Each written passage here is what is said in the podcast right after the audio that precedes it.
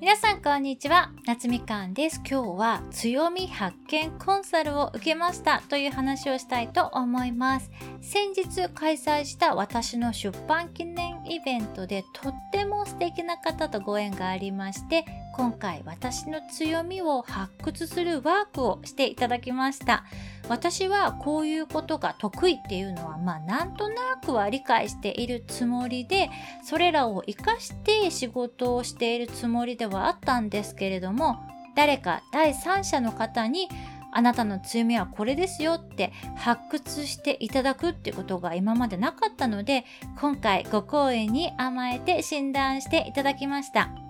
このワークをやるにあたって自分が今までできちゃったことを書き出してみましょうって言われたので実際にやってみたんですけれどもお恥ずかしいことにね全然出てこなかったんですよ。小さな頃から遡って書いてくださいってことだったんで子供時代のことを一生懸命思い出して無理しないでもできちゃったことって何だろうってこうね思い出そうと頑張ったんですけれども私子供自体は先天性のね病気もあって周りの子よりできないことの方が圧倒的に多かったんですよね。なのでまずは過去に無理なくできちゃったことを思い出すのにね5日間ぐらいかかりました。5日もかかったのに結局5つぐらいしか思いつかなくて。でもひとまず出してみようと思ってえいやっと送ってみたらその情報で十分ですよ。ってことだったのでその提出後にズームで結果をお伺いしました。そしたら自分でもねびっくりな強みが出てきましてではここで発表したいと思います。私の今まで自覚がなかった強みタイトルは名レシーバーです。めちゃくちゃかっこよくないですか？名レシーバーですよ。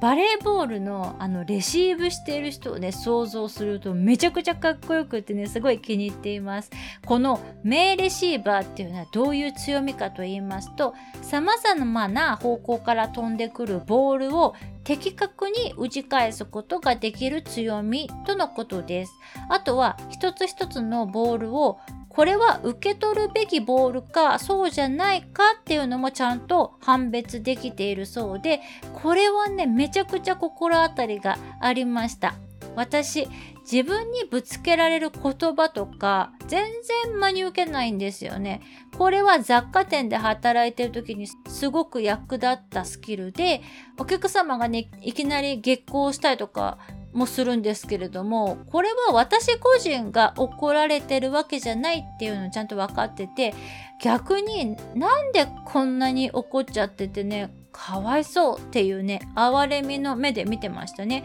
あとは誰かから悪意のある言葉を向けられてもこんなこと言わなくちゃいけないような状況にねこの人なっちゃってかわいそうだなって思って完全に受け流してました。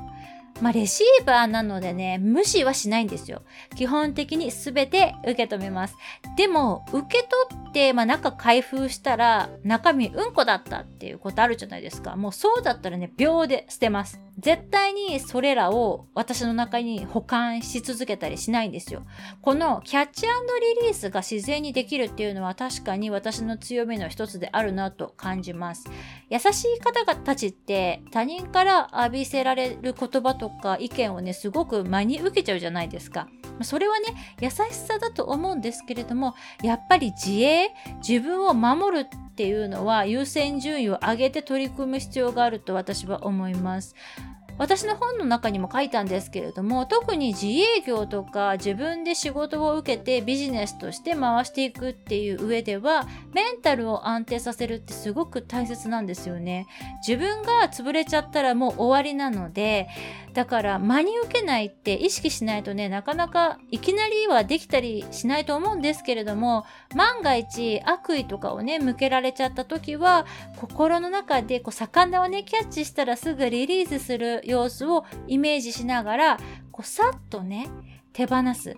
さっとリリースすることをね、ぜひ練習していただきたいなと思います。それではまた次のエピソードでお会いしましょう。バイ